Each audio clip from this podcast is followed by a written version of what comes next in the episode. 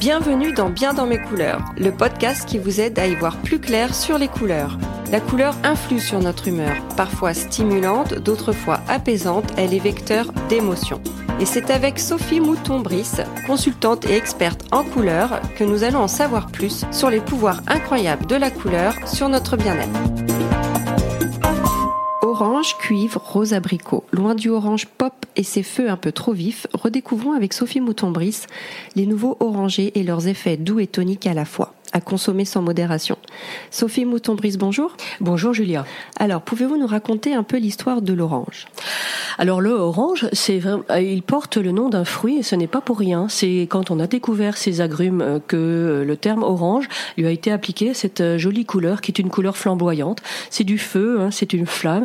D'ailleurs le orange a cela de particulier qu'il est un peu mouvant à notre regard. Il fait partie de ces couleurs qui bougent et qui nous semblent un petit peu instables mais aussi réellement vivantes. Quel orange on aime dans la maison ? Alors aujourd'hui on a un petit peu banni le orange des années 80. Vous savez ce orange disco qui allait volontairement avec le violet, le choc était assez violent et pour ceux qui ont survécu à ces années-là, comme moi, on a envie plus de trouver des oranges un petit peu plus doux et un petit peu plus ronds, je dirais, c'est-à-dire à tendance un peu rosée. Et à votre avis, qu'est-ce que cela traduit-il ? Pourquoi est-ce qu'on a envie de ce orange dans la maison ? Il traduit de la joie, de l'accueil, de la bienveillance. Pensez aux robes des bonzes, par exemple des bouddhistes. C'est un orange safran. Et chez eux, il a un sens. C'est le sens de la bienveillance absolue. Donc cette couleur, elle est vraiment bienvenue chez nous pour ce qu'elle porte, ce qu'elle symbolise. Mais il y a une infinité de oranges et on découvre aujourd'hui des oranges très rosés, très doux, qui, loin d'être le saumon des années 80 aussi, une fois encore, c'était une couleur qui était un petit peu difficile à vivre, aujourd'hui prennent beaucoup de sens et de douceur. Pour qui conseillez-vous ces oranges ? Partout. Je les conseille pour tout le monde et partout. C'est une couleur qui va absolument partout, car elle a d'infinies nuances. Alors, on réservera toujours les tons les plus vifs aux pièces de vie ou aux pièces de circulation de passage, comme les couloirs ou l'entrée. Et puis, les tons les plus doux et les plus intenses aussi au niveau de leur coloration foncée.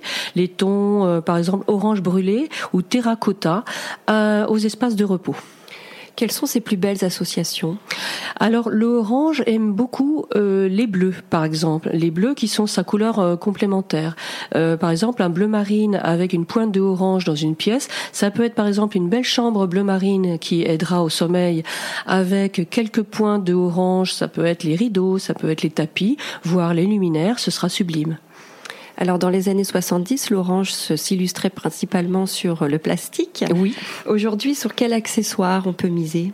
On peut miser sur les tapis, on peut miser sur les velours des sièges, on peut miser sur aussi le satin ou la soie des rideaux. L'orange est à l'aise absolument partout. Mais c'est vraiment sur sa version velours que moi je le préfère, parce que le velours donne toujours une profondeur et une douceur incomparable à la couleur. Parfait, merci Sophie. Merci Julia.